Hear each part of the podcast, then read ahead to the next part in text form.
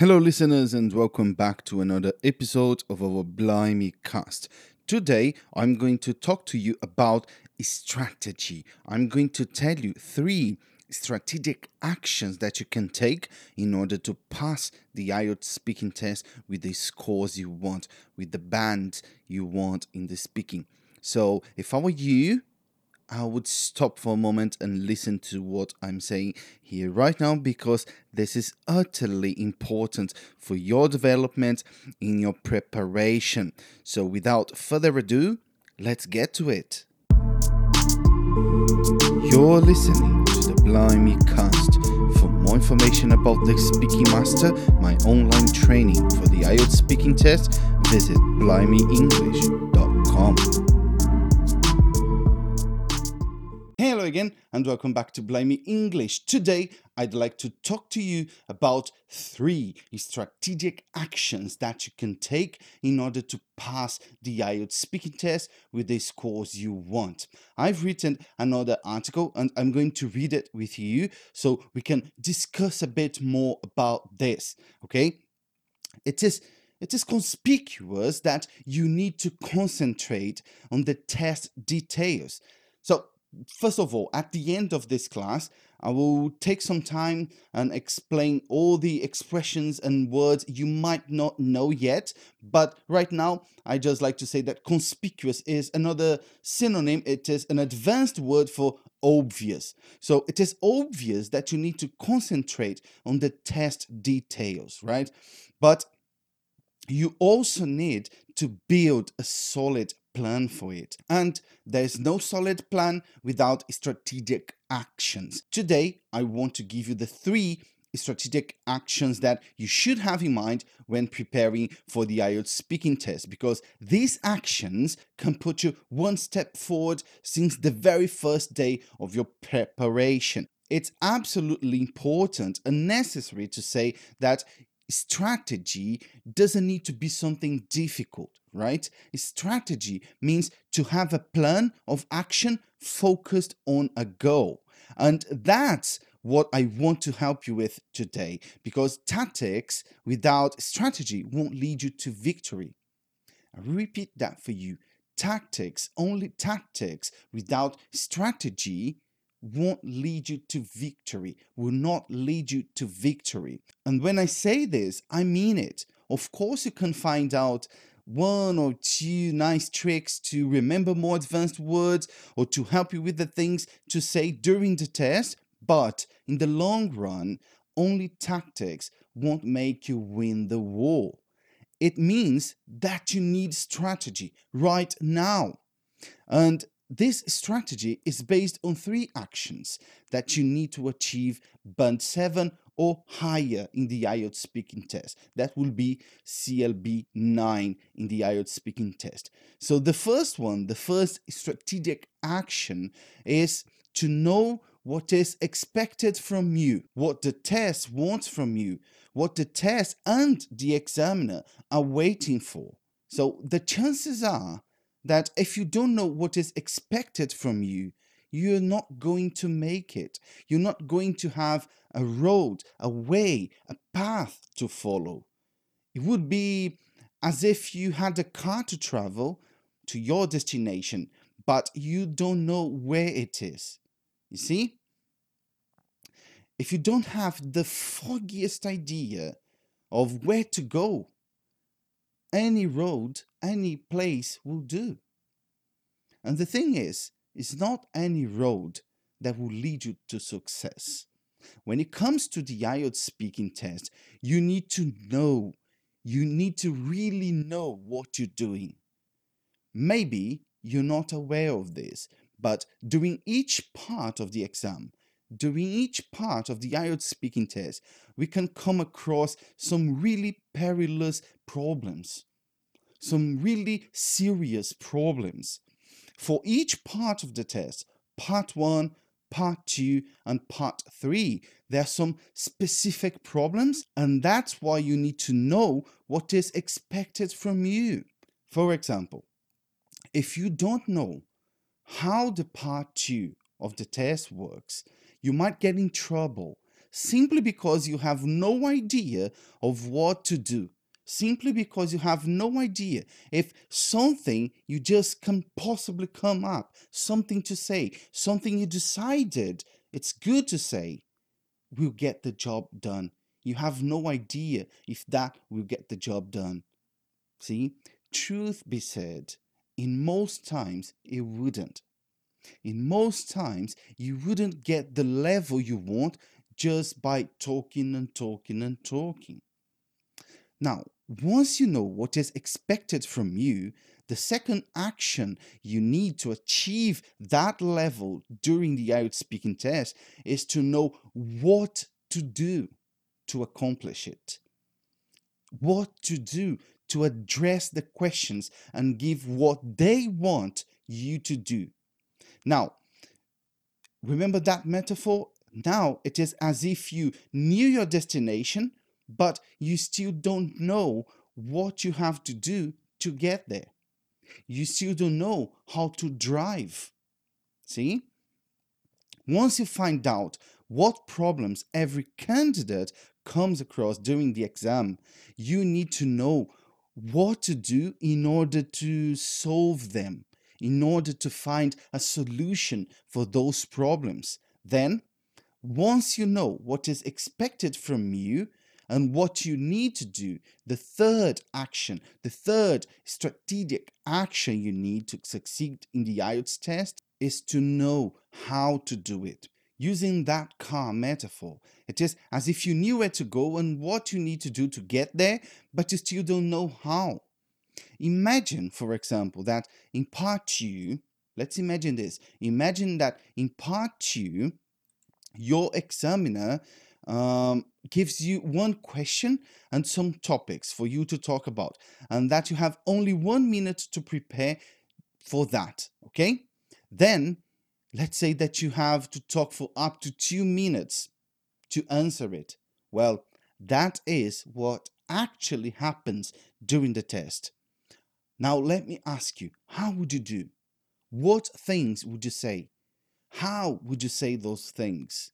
What if you don't have anything else to say while presenting your answer, while the time is still running? What would you do? See, the mere description of that scenario might cause some students to feel anxious already. And I know, I know this. It's essential that you prepare adequately for the test. And I will help you here with the first strategic action, which is to know how the test works and what is expected from you. That's what I'm going to help you with right now. So during the whole test, your level of English would be assessed, would be evaluated as a group that hinges in four categories fluency and coherence, grammatical range and accuracy, lexical resource, and pronunciation. Those would be the criteria your examiner is using to assess your level of English during the test. And each one of them makes 25% of the test. Now, I know that some students might think, oh, my grammar is too bad, my grammar is too broken, and they can feel stressed about it. But let me tell you something as bad as it can be, or as bad as it can seem, it would not be assessed over 25%. See, because each part only takes up 25% of the test. Speaking about the categories, we've got those four Let's talk about them. Let's start with the first one fluency and coherence. Fluency is the ability of expressing yourself easily, conveying information with smoothness and without unnecessary gaps. I'll repeat that one for you. Fluency is the ability of expressing yourself easily conveying information with smoothness and without unnecessary gaps. Fluency doesn't mean to speak fast. Fluency doesn't mean to speak fast, let alone to give standard, mechanical, and pre established answers. Fluency doesn't mean that. Think about fluency as the natural rhythm of your speech. That's the best definition I'd find right now. Fluency is the natural rhythm of your speech. Students sometimes they try to speak fast in order to show themselves out as fluent, but they only end up running over letters and words. The thing is, if you are someone who speaks fast, then speak fast. If you are someone who speaks slower, then speak slower. Remember, fluency is the natural rhythm of your speech. Don't try to speak in a different way. Otherwise, you can jeopardize your whole fluency, your whole part of the test that is affected by fluency, that is evaluated by fluency. See? Let's talk about the second criterion, grammatical range and accuracy. This one is important to maintain your speech correct and in order. It's good to use advanced language structures, but make sure to not make an excessive use of them because that would make you sound unnatural. Focus on the correct usage of the language always. Now, you need to learn grammar. That's one point. But you don't actually need to have your nose in the grammar's box. I mean, you don't really need to learn grammar only by studying grammar. Repeat that for you. You don't need to learn grammar only by studying grammar. Does it make sense to you? If you spend the whole time you have to prepare just studying grammar books, textbooks, you're not really going to be using the language, which is far more important. Besides, listening is also a great form of learning grammar because you get to know how natives use grammar. You get to know how they form their sentences, how they relate information in what they're saying. And also, you get that extra knowledge of intonation, rhythm, pronunciation, stress, and other pronunciation features. See? Let's move and talk about the other criterion pronunciation. Now, pronunciation is the way a word or a letter is said. There is no need to be worried about accent here. Don't worry about my accent. Don't worry about your accent. All you need to worry about is Am I able to convey information to my examiner in an effective way? That's what you should be worrying about candidates will not be marked on their accent, but they must pronounce the words properly. Always. Pronouncing a word or a letter wrongly can affect your examiner's understanding of what you're saying. And if that happens, well, you're more likely to get marked down because of that. So try to pronounce every single word and every single letter adequately. And when I say adequately, I don't mean that you need to pronounce every single one of them. You need to pronounce them adequately, as a native would do. And I'm going to give you some examples. But first, do you remember what I've just said before? That most candidates try to speak fast and end up running over letters and words. Remember that? There you go. This is also a common problem with this criterion here. Because if you speak so fast that you cut off letters from some words, that can affect your pronunciation and that can interfere with your examiner's understanding. And I will give you two examples. The first example is the following phrase. Let's say that you want to say, it's raining a lot now. If you cut that T from the word lot, that's still okay because this is intelligible, understandable. And many native speakers do this, as a matter of fact. They say, It's raining a lot now. It's raining a lot now. Now, the second example is different. Let's say that you want to say all my past experiences. all my past experiences. If you cut off that last syllable of the word experiences, which is what many people do wrongly, but they do when talking fast, that is not correct because you would be mispronouncing it and that would definitely affect your examiner's understanding. If you say, all my past experiences, all my past experiences, see, experiences, no, all my past experiences, that's the way to do. So be aware of the correct pronunciation of words. Moreover, add some personality to your speech. And to do that, intonation is a relevant tool here because it makes you sound more natural. And I will give you another example. Let's take, for instance, the following sentence. You have no idea how excited I was to see that place.